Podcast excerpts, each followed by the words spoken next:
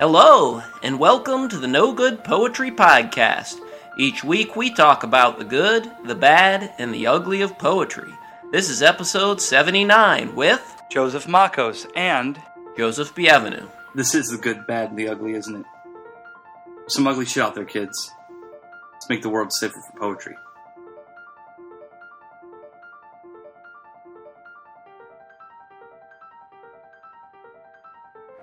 All right, back on OC Haley again today.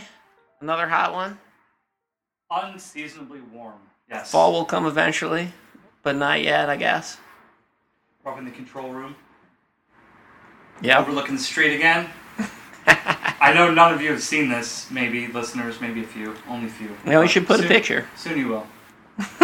Soon you will. I guess we should wait till it's a little more organized. And we can picture. plug. We can plug all the things at the end again.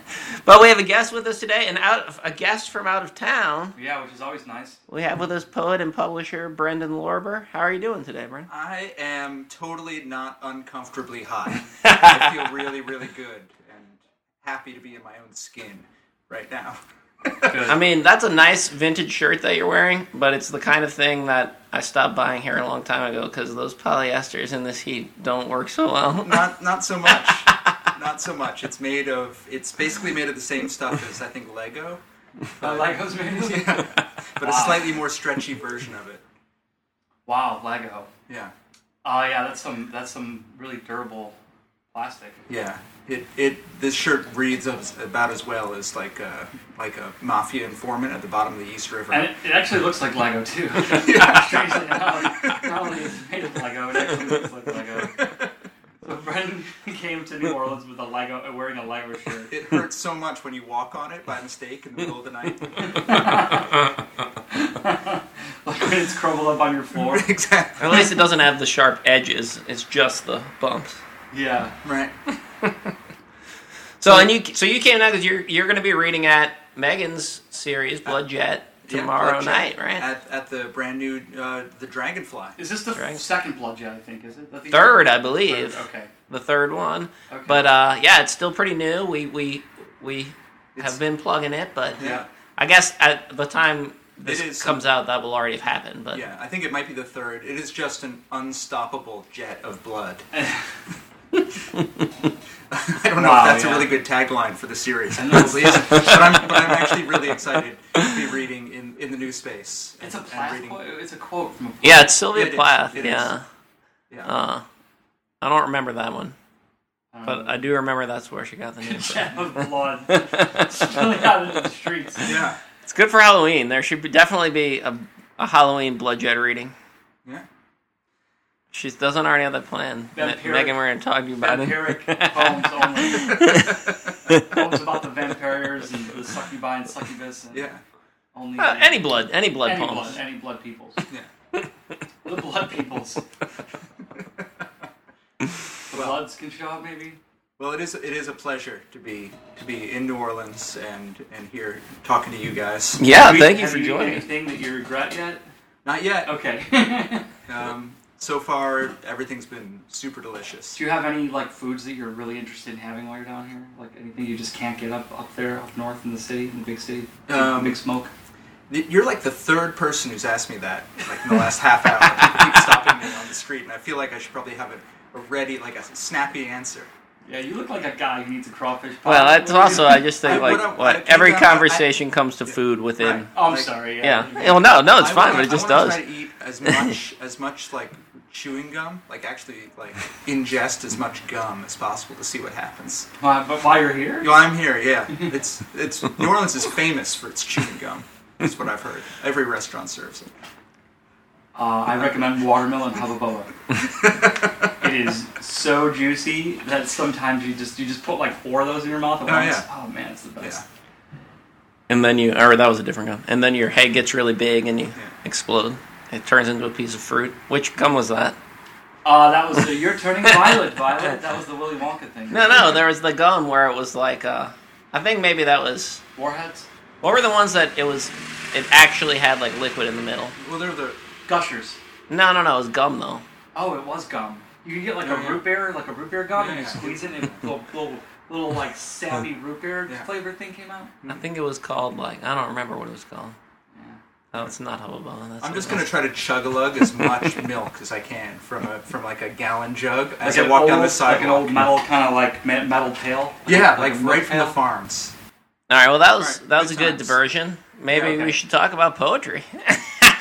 Well, speaking of um, the space that you've been gallivanting through, uh, you sort of see, you know, the city in a new light. Have you been? Have you been walking? You've been jogging? You've been Um, skateboarding around? How have you been getting? How, what conveyances have you been using to get around town? I took the St. Charles streetcar for Nice. the first time. Nice, nice. Um, on this trip, at least for the first time, just about 15 minutes ago. I got in late last night on the uh, on the Amtrak Crescent, which was 32 hours from New York down to down to New Orleans, and it was it was kind of a great experience. Like as we boarded, the conductor was was yelling, "All right, it's the last call for you know Amtrak service to New Orleans. There is no quiet car. Everybody just talk to each other, get to know each other. You've got 30 hours. Go." nice.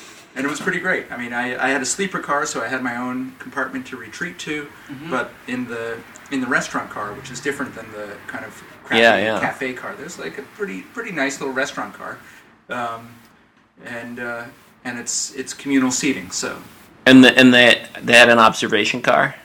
Um, there was no observation car, but all Oh, the cars okay. are kind of Yeah. taller than a normal car. The observation cars go out west. I think Oh, they changed to okay. Chicago. Uh, I The think one on you're the right. Chicago one does have The, one. the Chicago one does Yeah. have an observation car, and I, I, I asked somebody about this once, and it has to do with the bridge height. Exactly. Uh, yeah, the okay. bridge height that cannot makes sense. accommodate Yeah. those yeah, the east, observation the cars. East Coast infrastructure, all the bridges are much lower. Yeah. So But um, real quick, I just want to because because I, I, I, I want to talk. Let's talk a little bit about the poetics of the space on the train car. We do that? As, as All right. Yeah. Because look, This is an un- I feel- unplanned, but I like it. I I like feel it. like it's really interesting. I've been on a hundred Amtrak's. A At hundred. least, at least, at least. Because I used to go to school at UMass. I used to take the train from Cleveland across upstate New York, and I did it probably 40 times during that time. I did. That's all. Wow. That's the only way I traveled. Yeah. Was on Amtrak, and I've taken it out west a bunch. I've taken it from here to San Francisco, all over the place, and done about about probably about at least a hundred separate Amtrak rides. And there is something that happens when you, when that conductor and the train starts moving, Mhm. and it's just like this unstoppable snake of metal rolling down the tracks. Yeah. Does it activate you? Sorry. Does it does it activate you in a in a in a in a poetic way? Did you did you feel like wow, I've got nowhere to go right now except for to be on a moving thing that's moving. You know what I mean? Yeah, yeah. And it and it sets up a, a specific rhythm too. Of the, Doesn't it? of Oh, yeah. Tracks, and it's very like this industrial kind Yeah. of heartbeat, and uh, and it was lovely because because living in New York and having a daughter and working a lot of hours, there's very little time to just sort of sit back and have a meditative experience. like every like, there are at any given moment there are like seven demands on your time, um, and to be to be in a train for 30 hours and and to have my own little compartment too within it so i wasn't so i was actually kind of comfortable Yeah, yeah. um, which is also a great rarity. Um, it was kind of glorious. I mean, I, I sort of wish that there what had been no internet connection, that there was no way of, of reaching outside of the train through any devices. Um, but but at the same time, even with that, it was great to be able to sit and just write, think about things, and and have these weird, expansive conversations with strangers. Most of whom seem to be scientists. Most people on Amtrak seem to be scientists. I don't know why Wow. this is. That must be a new trend. But but I talked to a retired um, NASA physicist who's now doing his own work in quantum mechanics, Oh wow. quantum entanglement, and uh, and a uh, a uh, marine biologist who's doing work re- in like reclamation work after the BP oil spill in the Gulf, um, and uh, and a couple other people who were. Oh yeah, there's there's a conference. I, I don't have to tell you guys this because I'm sure you're very excited by it. There's a uh, there's a conference a few blocks from here on Canal on Canal Street, the convention center, on uh, on wastewater treatment. I saw that. Oh, okay, yeah, yeah. And I talked to two scientists, one from Kentucky, one from I believe it was Dusseldorf, who were riding the train together down from Kentucky, Nice. to deliver a presentation on on uh, biogas extraction. Um, which I'm t- I'm going to right after we finish the podcast. Wow, I, I didn't know you had some sort of hobby or. Uh, It's it's less about wastewater and more about That the sounds thrill of like a- sneaking into things where I'm not supposed to be. look, But biogas look. extraction sounds like some sort of euphemism for something. yeah, it does. After chug lugging all that all that milk on a hundred degree sidewalk. Look, we got a print shop over here, and I'm sure I have some old conference badges. I, I saw them. I think they were orange. I Yeah. think I could probably make you some sort of fake thing I think as long as you have like a Piece of ribbon stack and a a- stack of paper I could hold, in front of it. and I could just like tuck a sort of a blank lanyard behind it. I could Yeah, I be like, think "Come you're on, fine." guys, don't make me dig it out here. I've got my arms full here." Yeah. Let me just go in. I don't know how tight the security is at the. I think sometimes it's tight, sometimes it isn't, sometimes it is. Um, there's always a way to go in through the outdoor, if you know what I mean. Right. Yeah. Yeah. Yeah. But yeah, that is kind of a neat thing about train rides. Well, it sounds like you had a particularly good group of people on there, which makes it even more interesting. Yeah, and and I also got to because I had like four or five meals that are covered And when you when Yeah. you buy like the ticket for the sleeper car, they cover Yeah, your they give you meals all too, the- which yeah. was this added loveliness, not just being able to eat right there, but to have just not have to worry about like deciding where to go to eat or how you're going to handle lunch. It's just this announcement comes and you're like, Yeah, are they like, don't you, yeah, you, don't you, you like, um, you tell them, they say, oh, sir, would you like to eat at 5, 5.15, 5.30? Exactly. And you set a little slot, and then you go up there, they give you a little call and say, you know, the, the, the dinner's being served for this time, and you go and they sit you down at a table with three other people. That's the cool thing. How I I love that about the train. How they just sit you with other people. That Yeah. doesn't happen anywhere else Yeah. anymore, And- which is a And cool that's thing, right? These Yeah. incredible conversations where you're talking to these amazing people who have done all these wonderful things with their lives, and then they ask you what you're up to, and you tell them you're a poet, and and then things kind of go Really. off the rails. They're like, so ooh, failed, uh, failed writing. Um, Yeah, I guess there's lots of reactions that can well, I mean, it's happen mostly, from that, I- but I, think mostly people draw on what they've been taught, like Oh, how they're supposed to respond to being in the presence of somebody who makes poems, which is like. They, they kind of pull out words that they don't normally use, like themes and tropes, and like things that they haven't said since they were in college. And, or, or, or, or, or earlier. yeah, yeah, or high school, or whenever. or the worst. They're like, "Have you ever thought about writing a poem about this?"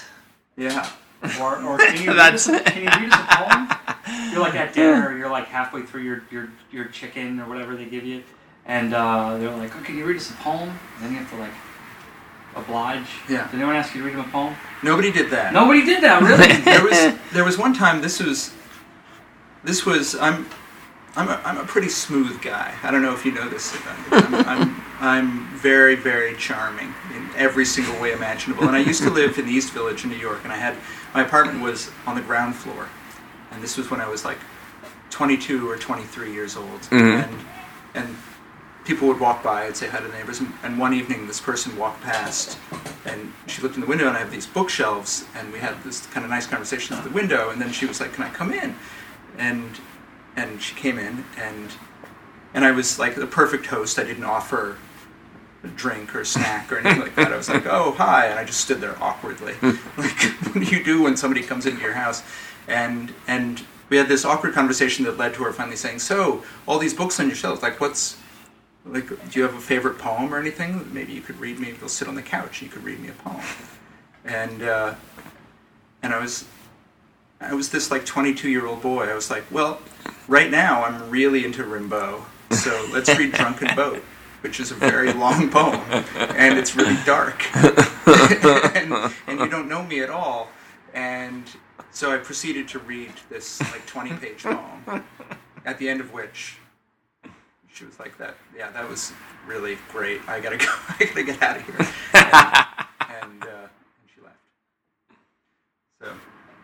Um, I forget how we got on that exactly. I, I, yeah, Oh, that people was- asking you like- to read a poem. Read Yeah, the yeah, poem, yeah, So now I know that when people ask ask me to read them a poem of my own or somebody else's, generally They don't mean a long one. they don't mean they don't actually mean it at all. They're being they definitely don't mean a long one though. right. wow. if it's short, they'll put up with it. Yeah. Like maybe maybe maybe a sort of very modern sonnet where most of the words have been gotten rid of and it's actually only a few syllables long.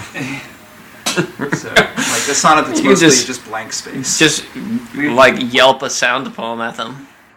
Well, there's that poem. There is a there, there's a sonnet like that, right? There's nothing in this drawer.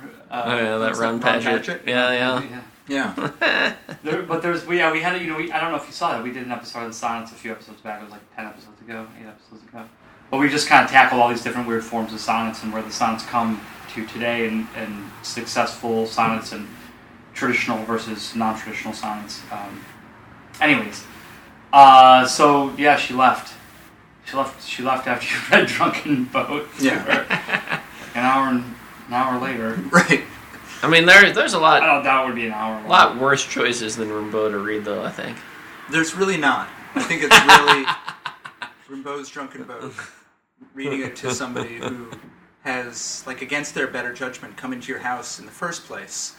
And She invited herself in. Though. yeah, she invited herself in, and I just didn't know, like, what to make of this. It would be interesting to see what her like take on that was. If she thought you were doing that on purpose to torture her, or if you uh, Right, like if I was, I was just, I was just completely like a like a blithering idiot, unaware of the effect of poetry on the people around me at the time. I was just like, this is an amazing poem. Everybody should experience like the total derangement of the senses that Rimbaud embraces. What a choice. Yeah, but um, but yeah, it led to like an awkward silence. Like that. Yeah, kind of like it led to it led to, led to a bit of dead air. Um, Yeah, that's all right. Yeah. So that that's an example of my charm and my ability to read a situation really well. Okay, so now Yeah. we've been talking. I guess, Should we start over? I feel like I feel like we started off on a really we, bad. guess what? That's why we can edit this out. We can edit anything out. Joseph can have us going from you know. Talking I mean, about, you never know. Maybe I'll edit it out. Maybe I won't. uh-uh. Okay. Well, But- we were but- going but to I- talk about. But I actually am in. I actually am really interested in in silences. I agree. Yeah. Uh, I am too. I think if you consider what white space is, not only on the page, but also as a city is sort of, there's empty spaces in a city. Right. Uh, uh, there's empty spaces sort of on the train. There's this white space as you're traveling and you hit these these places where where no cars go. It's just the train tracks and farmland, or train tracks and wilderness, or whatever wherever that train goes. I always think it's it's like you're you know then then you, then you hit that like you hit those like no name little podunk towns in the middle of nowhere where it's people hanging up their laundry and all that. You know, Yeah. like the middle America. Yeah. There's so much middle America to be seen But on that Yeah. on that ride, you know. And but the silence of the train when they turn the, the lights kind of lower down at night, you Hmm. know. And you did you sleep on the top bunk? no. No, you didn't even drop That that, was thing. that, that was my snack bunk. I put all my snacks. but you dropped your chairs down like that, like Oh yeah, yeah, the, yeah, the, yeah. The chair, the chairs join together and form a bed. yeah. Like while you're at dinner, the the uh, conductor comes through and makes everybody's beds. uh, we were we were looking at this idea of like, well, you said you're interested in silence, but we were looking we were thinking about this idea of uh, of of space and how poets, you know, use space on the page. Mhm.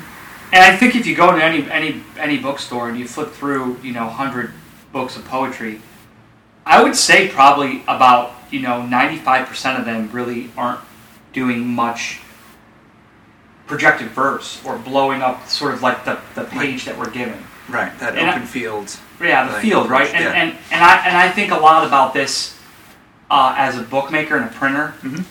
I don't really like to do very particular ty- types of sizes of books because I think that there's too many objects in the world that are those that are that size. Right.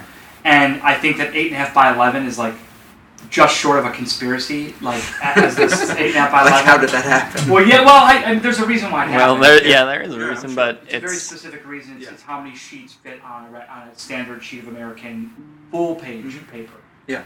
And um, but I, I think sometimes poets and writers and, and even how I would even say more so, not necessarily the eight and a half by eleven page, but how Microsoft Word. I don't use Microsoft Word to compose anything. Uh, maybe specific document uh, resumes type stuff or cover letter. But other than that, I don't really use that because I feel that there's more um, there's more programs out there that you can use for bizarre and uh, interesting composition. Right. And I think um, and I think, Excel. What's that? no, I mean sure. You Excel- could do something interesting I with Excel, I do a lot. guess, if you just left a bunch of the cells blank and.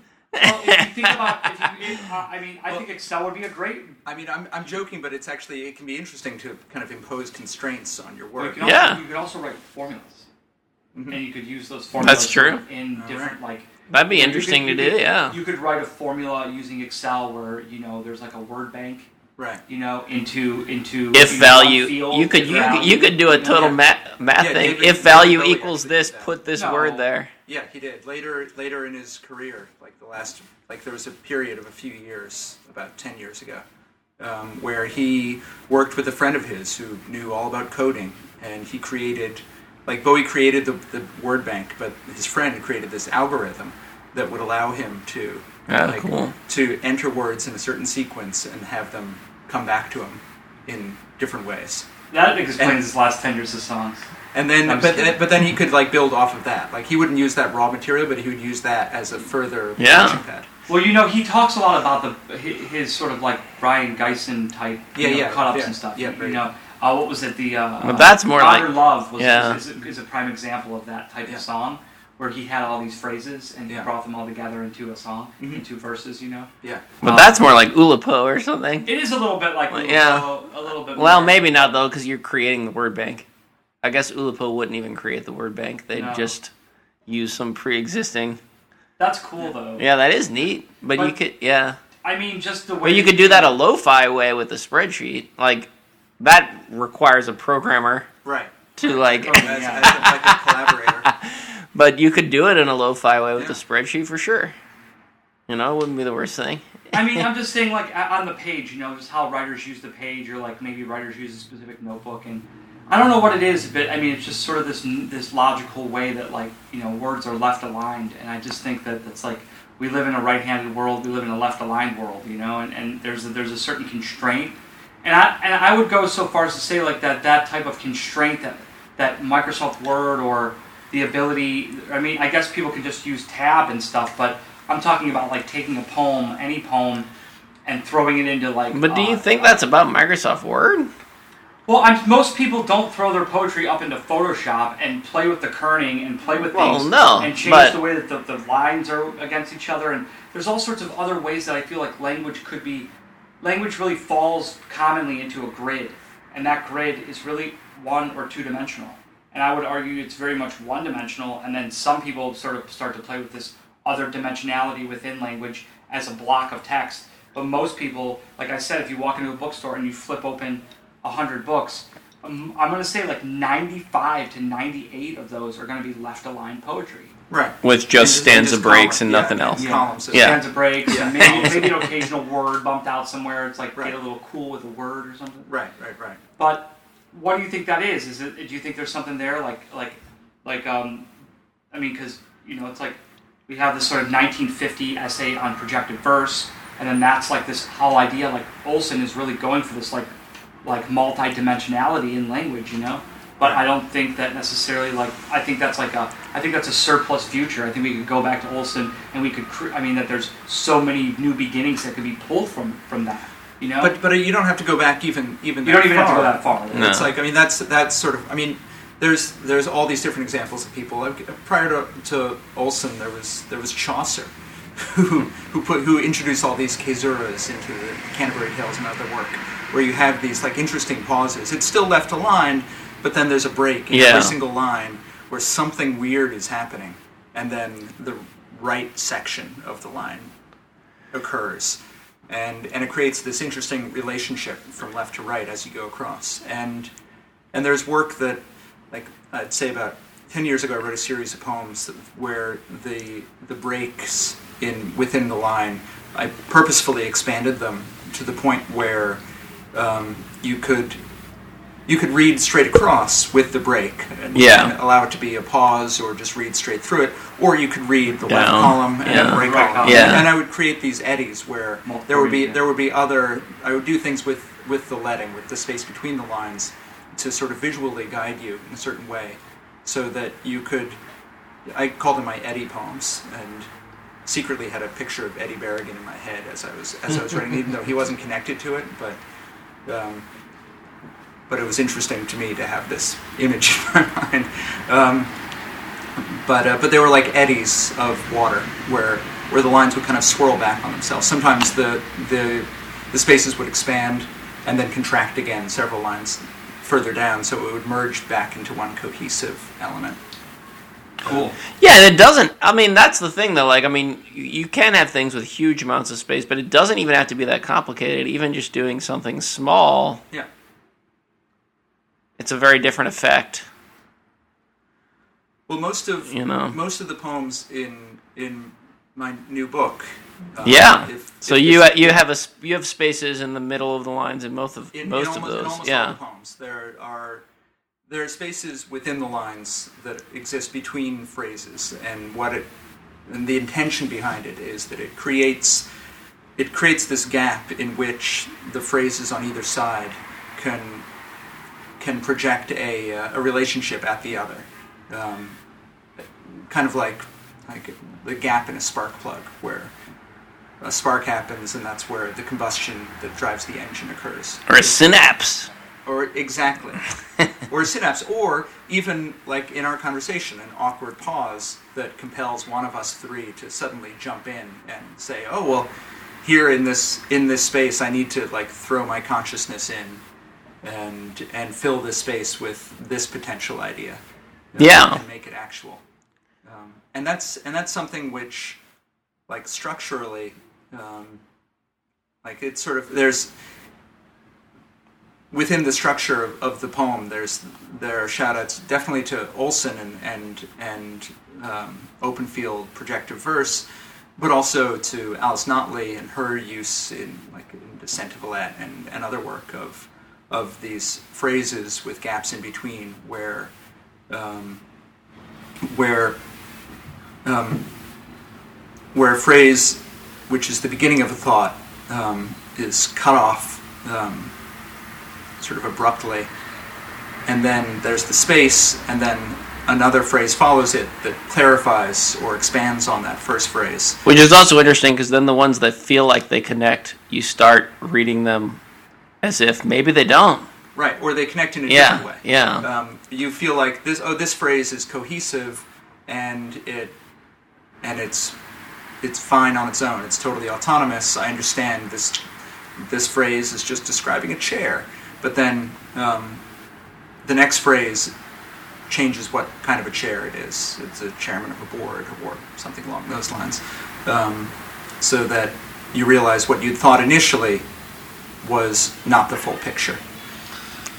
Yeah, but I guess I'm thinking about even ones that aren't so. That's almost like like tricky and enjambment or something. But right, right, right. but even something that's more straightforward. I mean, some things are purposely not straightforward, but even the things that are more straightforward, it makes you read them in a different way.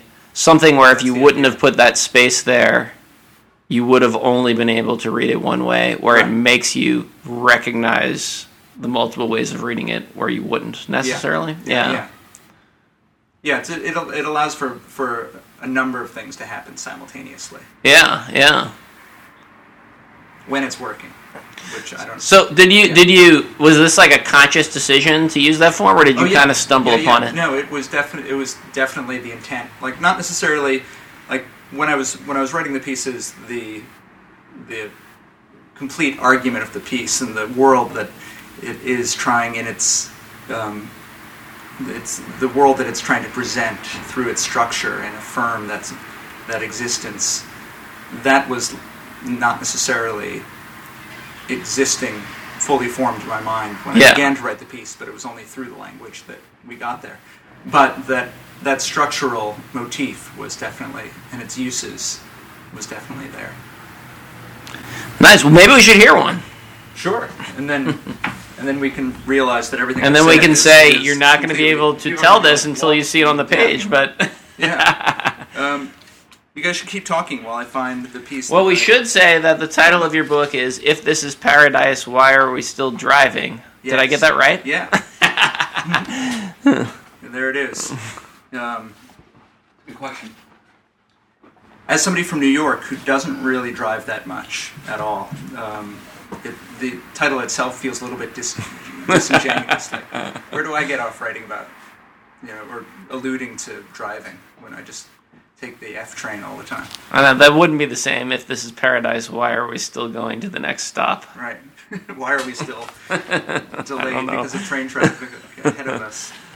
Um, so yeah, so I'll read. I'll read this. Uh, um, this poem here, which is called "I Am the Time Traveling Mayor of the Three-Hour Tour." Like you, I'm from the future that used to exist in supplication to a supercut of cold opens and their admission that we can only know the name of a place like New York or Orleans once it's a little old and the names only make sense as portals into other futures based on mistaken identity and hidden flaws that wait for their moment as an airplane mechanic comes home, finds a leftover bolt in their bag and thinks, I hope that's not important. Nobody wants to develop a taste for pre-owned chili dogs or for or a Freudian physical therapist who wants you to work out your own over-rotated shoulders. Anything made of lines and worth my time has other lines too, including time, especially when this version is mostly in a ditch that's not the last ditch, but is close. This is so us, right? Is what the time traveler said to herself, trapped in the paradox of which me does the yogurt in the fridge belong to? Perhaps all of them. All the tragedies throw us through the gale to save the others from a cross stitch in time. The tour was three hours, back to before I lost my nerve, or maybe just my good hat. But I got trapped in 2023. What a gently used chicken platter of a year. Everyone was a creative director or unemployed, and both seemed to be up to the same things with tasers and human rights. Don't listen to the other me, who also just arrived, or the other other, who is still angry about the yogurt.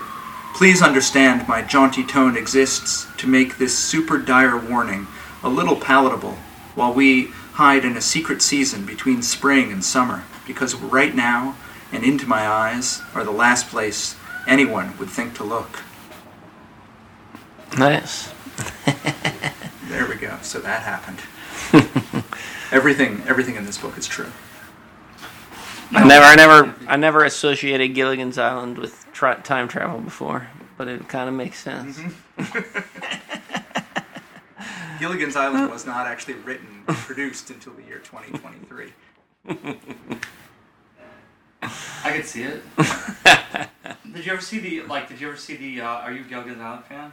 Uh, no, I mean, not recently, but, Oh, but okay. uh, Did you, you ever see like, you know, the movie when they get rescued, like the end, oh right, like Right. the end. You know, it's like Yeah. the, the end of the story. Well, the, well, the end is like they all go back to the island because that's where they like basically feel like that's Right. their only home, right? Right. They all kind of end up back on the island, but um, uh, there's like there's like uh, they get rescued finally, right? And it's like 20 years later, 10 years. It's like a long time later. right, and Gilligan, uh, he keeps like having all these like inventions that he like came up with, and the, and and he's like, hey, look, I you know I came up with all these ideas like on the island. He was keeping a journal of all these inventions, yeah, uh, um, and uh, it turns out like that um like every invention that he comes up with had already been done like in the, Oh, no. Uh, in the that 15 years he was familiar, away yeah. from the island, you Yeah. know.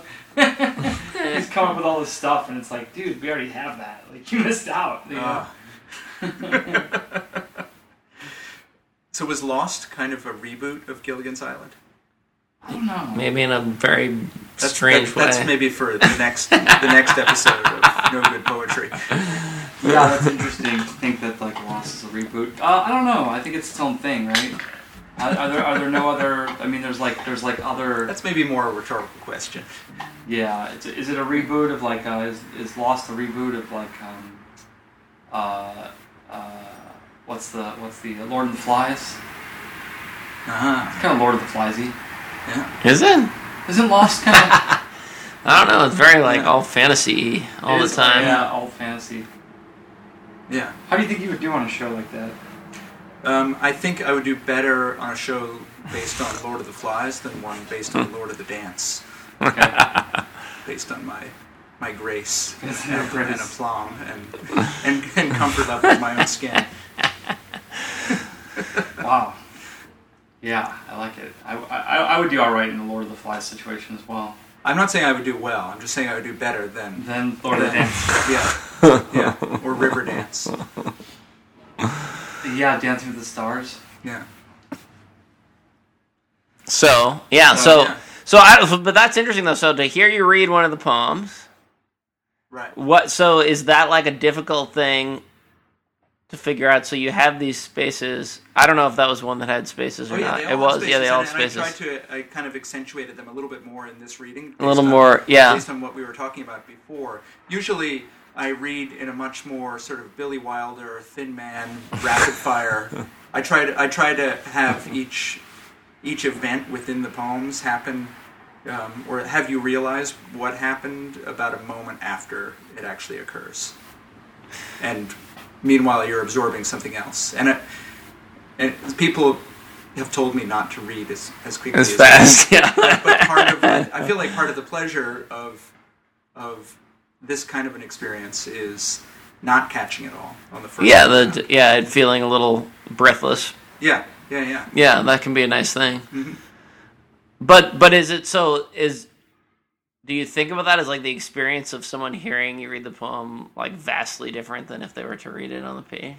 Um, they could, although because it's broken up, um, I know. I know technically, and in terms of prosody, uh, shorter lines. You know, you're supposed to read them a little bit more slowly and savor each each like you know Herrick-like line or Eileen Myles-like line. But, but but really, kind of you're it's it's just visually much easier to read little snippets. Yeah, And yeah, so if if it's broken into short lines, or in this case, if each phrase is standing on its own with the space in between, it allows you to do it either way, I to- suppose. Yeah, yeah. But but I think you would naturally your natural impulse, unless you had been taught, you know, in the Iowa Writers Workshop that you're not supposed to read this way. Your natural impulse would be to start accelerating. as you yeah, yeah. True. Well, I guess you could just. I guess you can. You could, it's up to you. I guess when you read, depending on where you are.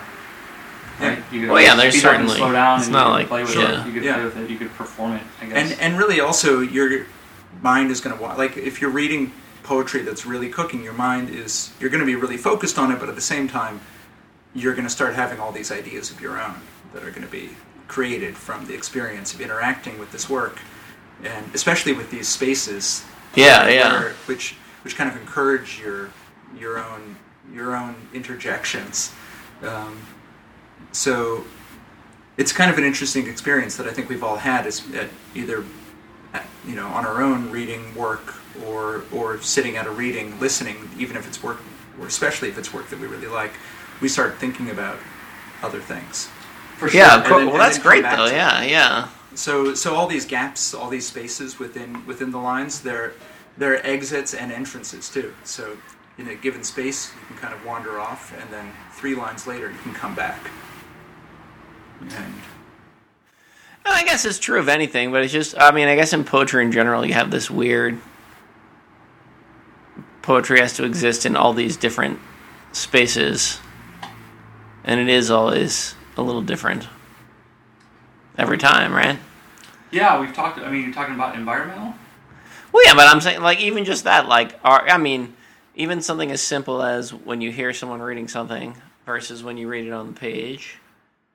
right but it's and also then yeah sorry, go on. yeah no yeah but but i mean especially when you start playing with more interesting spaces or visual things going on you could hear someone read that and have no idea if you never went and saw never went and looked at the book or never went and looked at the But I think I think it was You know? Lew Welch who he, had, he said at some point before he wandered off into the Yeah. woods and was never seen again, um, where he was I think he was on like a brewery tour on the west coast, and uh, and some some tour guide was kind of droning through his the spiel that he'd been giving every day for years. Yeah. And it was kind of this boring, monotonous thing. and while it was happening, everybody was kind of spacing out, and somebody's like toddler kind of wandered off and started getting right towards the edge of one of these huge copper vats of hops and barley that were being churned and cooked, and was like teetering right on the edge. And and the tour guide in the middle of saying, so you know, in 1832. Um, Charles Johnson Anderson first found. Whose kid is that? Suddenly burst out yelling, and everybody snapped to attention. And somebody, whoever was near, grabbed the kid before he fell into the vat. Um, but uh, but Lew Welch was saying he wanted every um, he wanted all of his poems to be at least as interesting as the conversation, but hopefully would rise to the level of that tour guide suddenly yelling, "Whose kid is that?" Wow, that's a poem in and of itself. Well, and yeah, I mean that's a that's an interesting thought. But Oh, then, but then the just really bubbling. Yeah. like but the drone could be interesting too. In- The in- drone of in- something could be interesting too Yeah, in a I- different way. Yeah. yeah, in terms of like human endurance. Yeah. Well, and because then it might become impossible to pay attention to the meaning and, and Right. have it be about sound or have it be Right, about it's all, it's yeah an exit. It's all an exit back into your own mind. yeah. that was a good story though. I didn't know that one. Yeah, Lew Welch. Yeah. and that toddler was Joe Biden.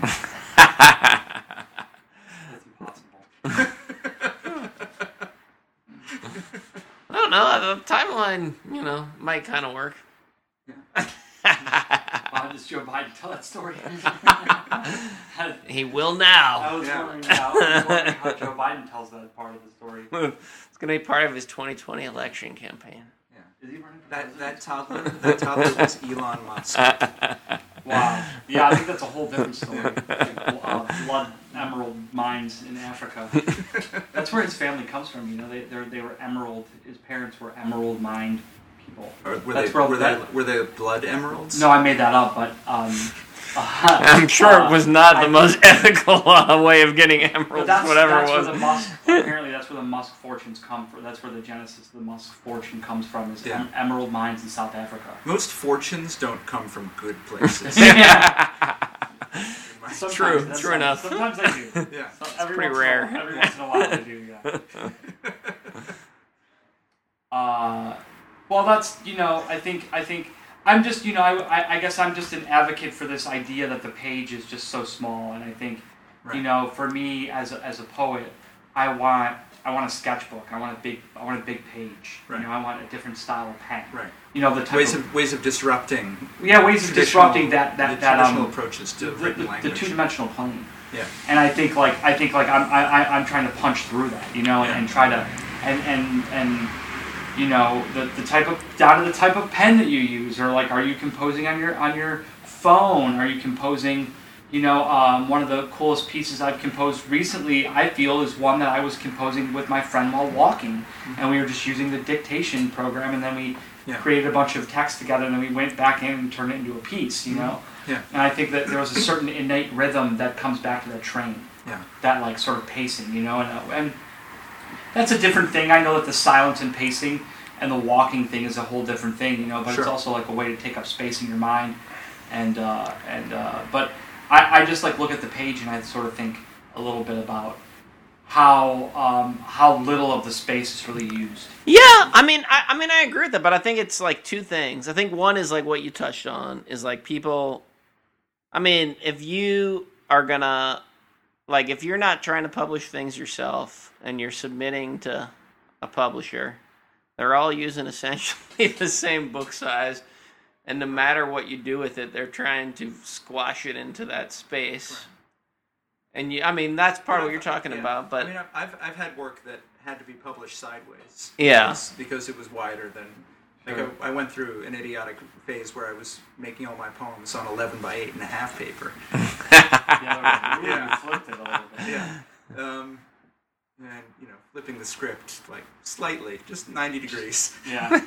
Um, and uh, so it creates yeah, so that's part of it. Yeah. difficulties. But but Imagine the difficulties it would be if you just used 45. That would be really But there was there was actually one of one of my first. It was it was my, the second chapbook of mine that ever came out. Um, it was from Situations Press, which was run by Ann Noonan and Joe Elliott, who run like their day gig is they run Soho Letterpress. Oh yeah, yeah, yeah. Um, which used to be in Soho, but they got priced out. Now they're in Sunset Park in Brooklyn, but they're still Soho letterpress. They didn't change the name to Sunset Park. No. um, but uh, but they they would occasionally, and I think they still do. They would occasionally um, make these letterpress chapbooks. Sure. Um, and um, and I had this I had this long poem called Dash. Um, it was it was originally called um, Hazard Pom Pom, and and then um, Pom Pom Magazine, Allison Cobb, Oh, yeah, yeah. Jennifer Coleman came out, and uh, and Sue Landers came out with Pom Pom Magazine just before this book came out. And I was like, "Rick, oh, come on, guys! There was no way they could have known that I had made this ridiculous poem, but Did you, did you send him a cease and desist letter? I should.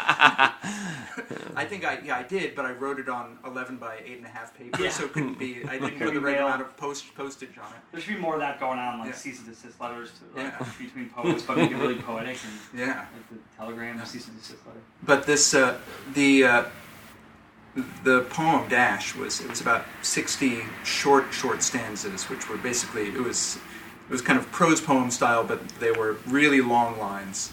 And each stanza was maybe like one to four really long lines, and so the shape of each each page essentially each stanza was to be on its own page. And when it was printed, it was in the shape of a dash. Yeah, and, yeah, and, yeah. and- and it was and it was to be read very quickly, so there was all the different connotations of dash. Um, and it was it was attached. It was bound with a single grommet, so you could kind of fan it out like like paint like paint chips, you know. Sure. And uh, and it was published in I think an edition of maybe 16 copies. There you go. I'm not really sure. Um, it was later explained to me that the name Situations Press was because there's always a whole bunch of situations whenever you try to publish something, and it just is. But It's it's the whole but thing. but it's awesome when you have wonderful, crazy people who will publish shit like that. Oh yeah, yeah, yeah. But not everyone has that situation necessarily, and so I think that's part of what's going on. But I also think the other thing that we didn't talk about though is some people I think have this idea. We know some of these people, Magos, you know, that they're Oh, it sounds like you're about to say something. that they're so con- they're so concerned about their writing being pure in some way that they want it to just be about the writing, and they feel like anytime you start playing around with formatting or space or anything, that it detracts from. Which well, well, then for the, for, I think is bullshit, but there's a Well, lot of people who feel that way, you no, know. but if, but if if that is if that's like if you're if if your work is emerging out of these specific traditions where you're where you're writing using a certain kind of form, even if you're not you don't self-identify as somebody using a certain form, but but if you're but if you're using just sort of left align, I like. I like that we're I using like that. We the language of gender in poetry. Do you self-identify as like That- a? that's totally not I'm, actually saying just the opposite, which is, which is uh, like there's there's people who are who are writing what they consider to be just regular poems, and and and somebody who somebody who's more aware of all these other sort of visual textual approaches. Are you a cis genre poet? I don't know. are um, they are um, like there there's there's some people who, who are going to say no the only way to write a poem is to Yeah, yeah, write yeah, a yeah. sonnet or you know write these very traditional forms and anything else is weird or out to lunch I self-identify as this a sonnetist. uh, no, I get what you're saying because I think that not what I, what I was saying was not in any way supposed to. I, it's just people, people like writers have a certain concept of what it is that their project is. You're that right. They're, that they're working on, and and sometimes Well, and, And- sometimes that's all right. I mean, that's fine if that if that is like a certain idea, right? But I think sometimes maybe it's not. It's just like sticking with something that's comfortable too. right.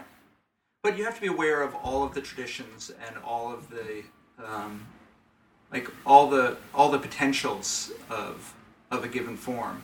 Um, and if you're if you're turning your back on some, or you're just sort of saying that certain traditions you don't respond to, or you're not interested in exploring, you have to be aware that whether you're saying that explicitly or implicitly, that that's going to be the case. Um, if if you're Yeah. You know? I mean, I don't think we're dismissing those traditions. no, no, I'm not. But uh, yeah, I'm just saying, like, I think maybe part of that is there's a certain set of poets who maybe are but see it as some sort of purist kind of stance, right? Like, yeah, I don't want to, Well, you know. there, there are going to be people who are like, I, I love the New York School, or I love language poetry, or I love the beats, or the new formalists, or, or like the T.S. Eliot Yeah, yeah. And and that's the kind of work they want to write, and that's what they do. And and I think it becomes I think it becomes a certain point where people just they find a comfort space and maybe they don't read outside of that box. Like I think, you know, we might come from a specific tradition and you know, read outside of like the particular box. I mean, you're a product of I think you're I think people can choose for themselves like they can you can you can not go to school and be an amazing poet like you can you can just read a bunch of poetry and be a really good poet right whereas like you might come from a school where the work you learned was the type of work that that, that particular faculty was forcing you to read or that was just Right. the program that you went through and i do think that there's a lot of that that goes on like especially out of the mfa where like people do fall into specific schools of thought and, Sure. and, and, and, it's, and, and they don't read outside of their uh, outside of their box you know Right. they don't read outside of their um, you know they're, they're sort of like they get into a comfortable space but then there's other poets who grow and build and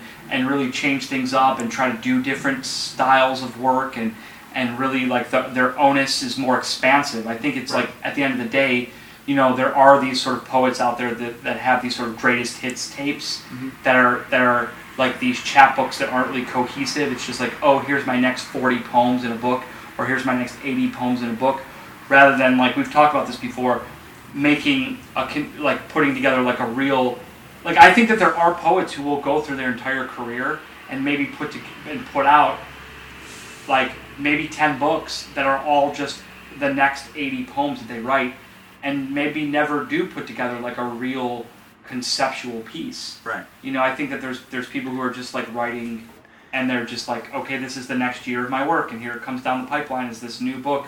Out by this new press mm-hmm. As opposed to like actually trying to put something together that's more cohesive uh, a conceptual like an actual like stepping out of the boundary and trying to do something a little different a little bit more risky. You know and i think that's what really what i read when i see those poets and I read and I hear those poets, I think that's what it comes down to is that there's those poets kind of tend to re- relatively be like a little bit more on the safe side, and maybe they're also maybe not expanding what they're reading, or they might they might see a poet's name and have never read anything. Like I preach the Charles Olson thing because I think Olson is like so incredibly intrinsically expansive. If you really get behind the reality of what Olson was saying and what he was doing was is, is it's like it's like a, it's like a, well, I, I call it surplus future. You could go back to Olson or go back to Notley or whoever and be able to even like you can still like you can still go back to the Dadas and Breton and, and like surrealism and still find so many things to start anew from.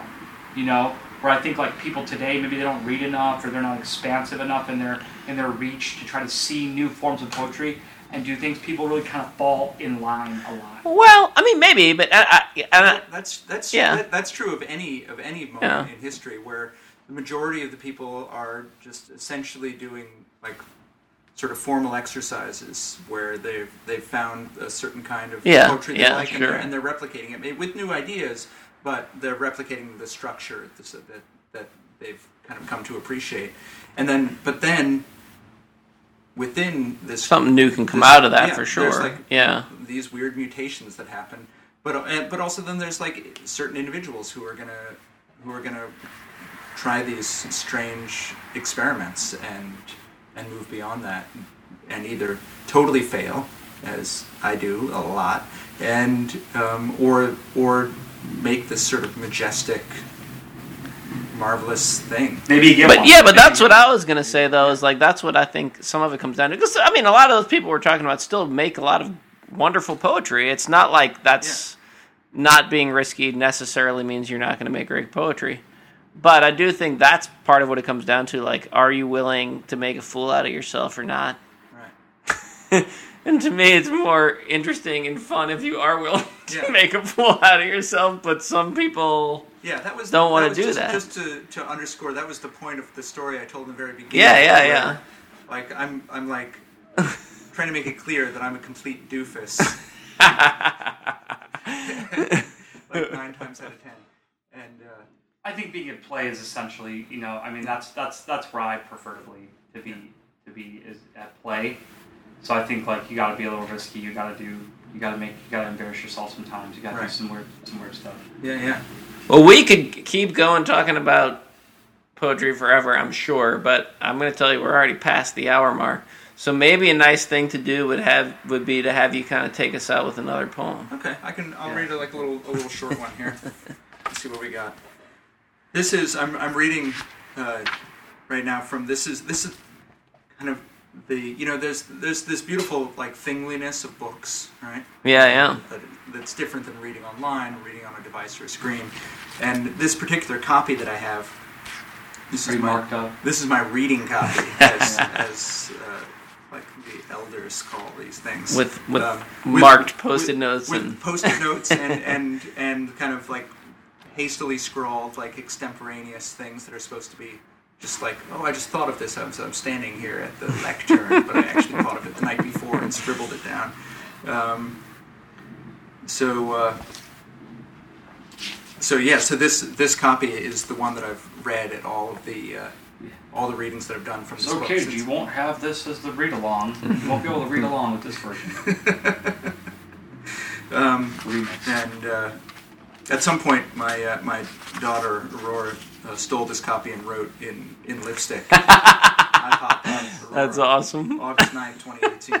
Um, and it's you know it's it's, it's the po- the book is, is dedicated to Aurora. It's on her dedication page. So Nice. you know, really, it's, it's her book. So great. so if she wants to vandalize it, that's her prerogative. Um, let's see. Um, okay, I'm just gonna. I'll read to to end things. I will read the. Uh, there's a, there's a few good poems to end on. I'm not going to read any of those. I'm going to read the first poem in the book. It's called "Lucky Break of Day." The nor'easter shut down the subways, so whatever prevented me from going to your party was cancelled, including your party and any means to get there. Everything we say hides what we mean, but also creates a little space to discover it. Like clouds get the blame, but it's the sun that blots out all the stars, even on a perfect day.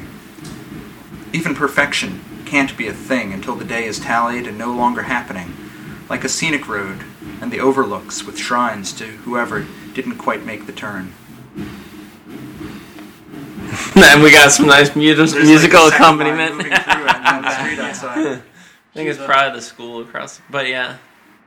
Uh, yeah, I think it. I don't even know who that who. was I like that one. But that reminds me, and I was thinking of it when I read it. I forgot about that. But when I was reading that poem, I was like, oh, yeah. We, we should ask him about Aculorber. Oh yeah, there's that. Yeah, the, the weather. Oh, yeah, that's You- right. you just That was a weather look like, poem. what- what no, is- no, no. I what is think the I other saw. I think I'm talking about? remembering something. You did this uh, series of poems where you like. Well, I've, I've done a series, and, and there's there's uh, Aculorber.com. There's, Yeah. Uh, Oh, really? There's Can you link to that? Absolutely, Um, yeah. I haven't. I haven't. It done- hasn't been I- updated it in a while, been I think, updated in but- a while, just because of all the demands. Like if I could get more, sort of, thirty-hour train rides. I think it stopped right after lifestyle. the the Trump election, which is maybe kind of a good place to stop it.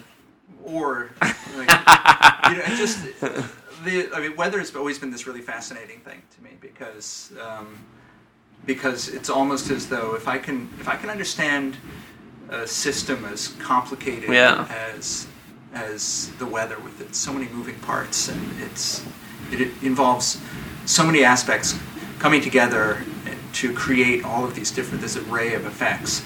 Um, maybe I could also understand other complex situations like uh, systems like you know human emotions and relationships and things like that. Um, so that's that's sort of a working theory that I have. So it's, so it's a pretty it's a pretty poor theory, yeah, yeah, like most of my theories, it is. but it's still uh, still pretty fun to try to up, do uh, it. Look up weather warlock. Another warlock. Is he another fake meteorologist? Uh, kind of. Well, Uh, no, so it's, Quint Quintron, who's a Quintron. musician down here, Yeah. is this kind of project, and it uses the weather to create like a soundscape. Essentially, it's pretty neat. That's a nice. And it's going twenty four seven. Oh, wow. Yeah. Yeah. Yeah, yeah. Well, this is the the talking about the weather is just sort of an arbitrary topic to then get into other things, be it political or or socioeconomic. No, I, I'll, I I always really loved it. I thought it was very. You would like it, Makos. It's it is kind of like the Dada spirit, I think, of that kind of thing. with maybe a little more anger. And, and when was the, At and the- when at was the- the, a little more anger? That's. And when and when was the last time you put out a lungful? Um, Lungfull was like a couple years ago, so it's in hibernation. Yeah, but you you did one in the last few in the last few years. Oh yeah, def- Yeah. absolutely. And and Lungfull, it, there's been it's an annual You're on what now? Twenty. 21. 21. So so it started 20 some odd years ago.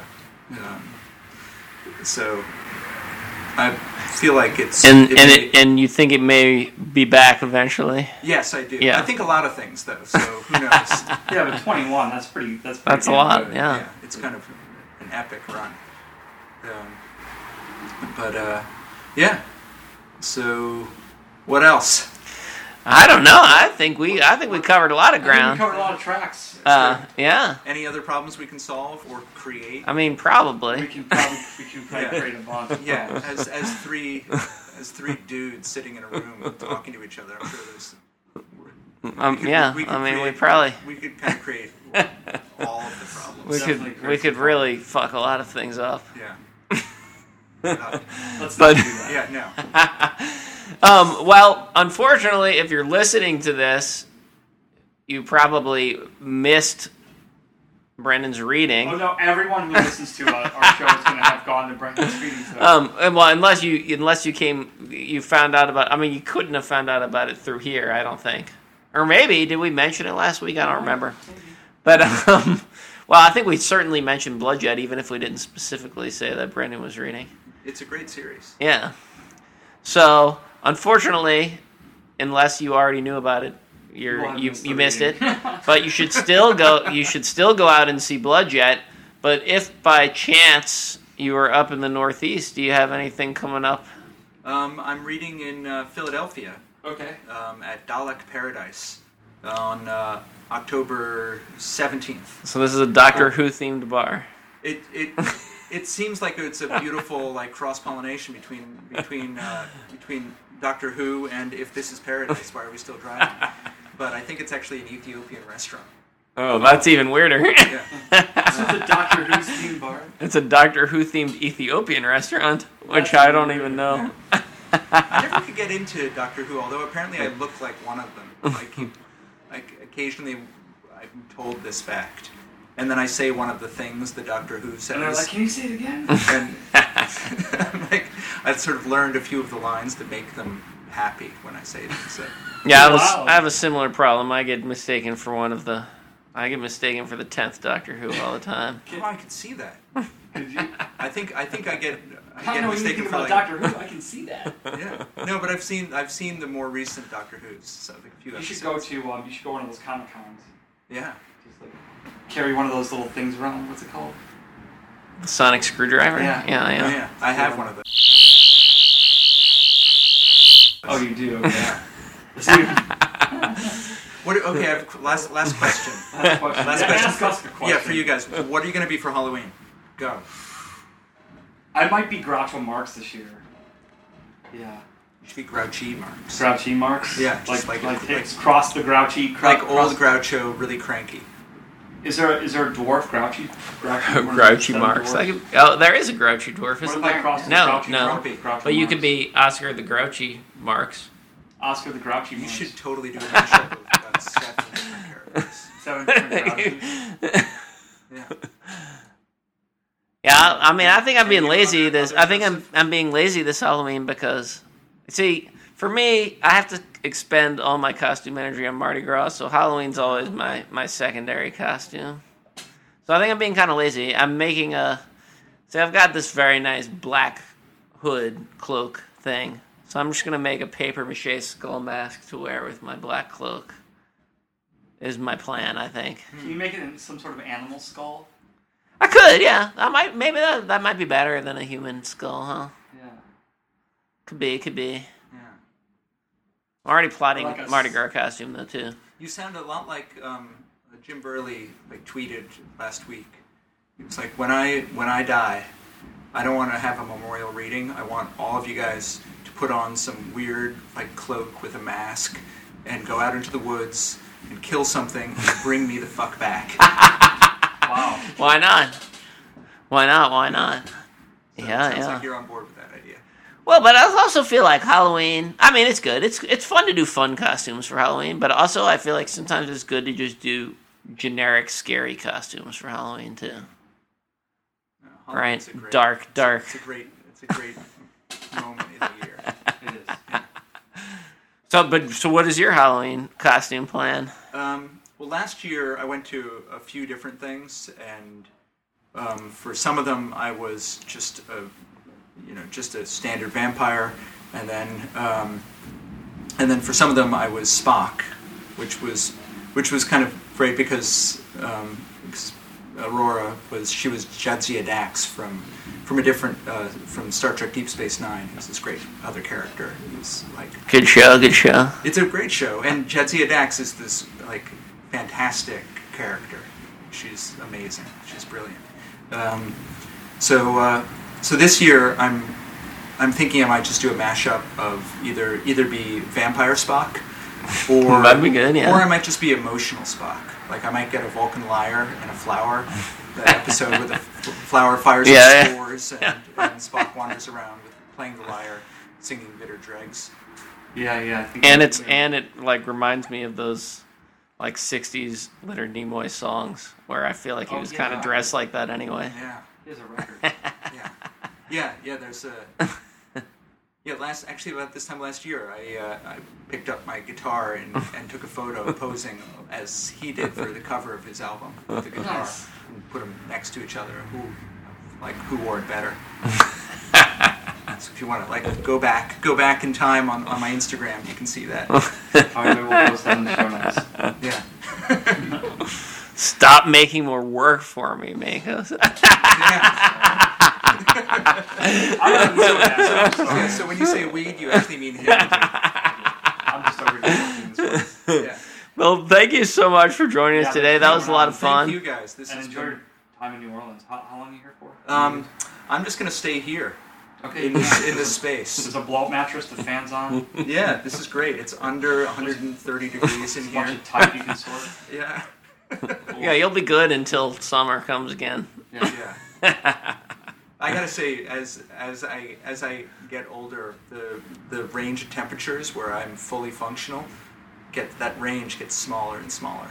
So now it's like there's like a two degree range where if it's above or below, my organs start shutting down. 68 to 70 degrees. Yeah, it's right about there, and, and we're about 40 degrees above that right now. It's pretty warm. But that, that's by design. It's We want like it's kind of like we're we're hotboxing our guests, so they'll they'll they'll Right. not guard themselves too much. Right. Yeah. So we'll tell, we'll tell demented stories of We could've reading, put some reading. Rimbaud to people who stop by your house. All right, Megas, do we have anything we need to plug? I don't know. And the same things we've been plugging, but none Uh, of just it's the- just imminent, I just the suppose. stuff, like, uh, yeah, we're having a thing here on the 11th of October. So if I can get my shit together, um, some sort of preview party in the back. We'll have like uh, some presentations, and then yeah, and then we're. Gonna, And then this next week, there's th- there's like a surge of poetry readings in New Orleans. There there's so Saturday when this comes out will be another poetry buffet at Latter Library. Um, we've got Rubber Flower Poetry Hour going on. we do indeed next Wednesday. and at the same time, Um, another Bloodjet. another Blood Jet, another of David and Caroline's reading that I can't remember the name of. Also next Wednesday. I Wednesday. think I think at the end of at the end of October, um, I think uh, Tracy McTague, who's a great poet, Yeah. um, is going to be coming down, and I think she's reading on Blood Jet. At Blood as well. as well. Okay. We will definitely plug that's that gonna- one. That's, That's, going to be coming around up too. around Halloween time. Okay, cool. Yeah.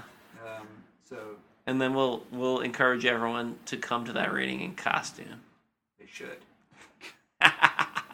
All right, everybody. We'll see y'all again next week. Oh yeah, yeah, and we will put the link Oh, up to yeah. Brendan's book. If Yes. this is paradise, why are we still driving? What what's the press again? It's uh, it is. Um, we can do another take of that. So. um, it's I'm sorry. It's 173 degrees in here, and it's subpress. It's the subpress collection. Subpress. And they're Subpress. amazing. Um, and uh, and so you, you can get it on on a small press distribution, press, or you will be able to. It actually just sold out, but they have sent some more. they will be the- getting some more copies They will be getting some more copies. So by the time this gets this whole interview gets through post, you you very prudently remove all the parts of, of this conversation that involve me talking, then um, then uh, It'll it should be- it should be back up. You can also get it through through the Amazons, or you can just you know stop by my place in Yeah, Brooklyn. go to go to reading. Yeah, it's and at Unnameable Books in Oh, Brooklyn. Unnameable. there. We like the We'll right there. Yeah. Yeah. nice. So uh, yes. Where he'll be reading nothing but Rimbaud. Right. I'm just going to be blocking the door. Nobody gets in or out. Um, okay. Thanks, guys. Thank you. Thank you. Thank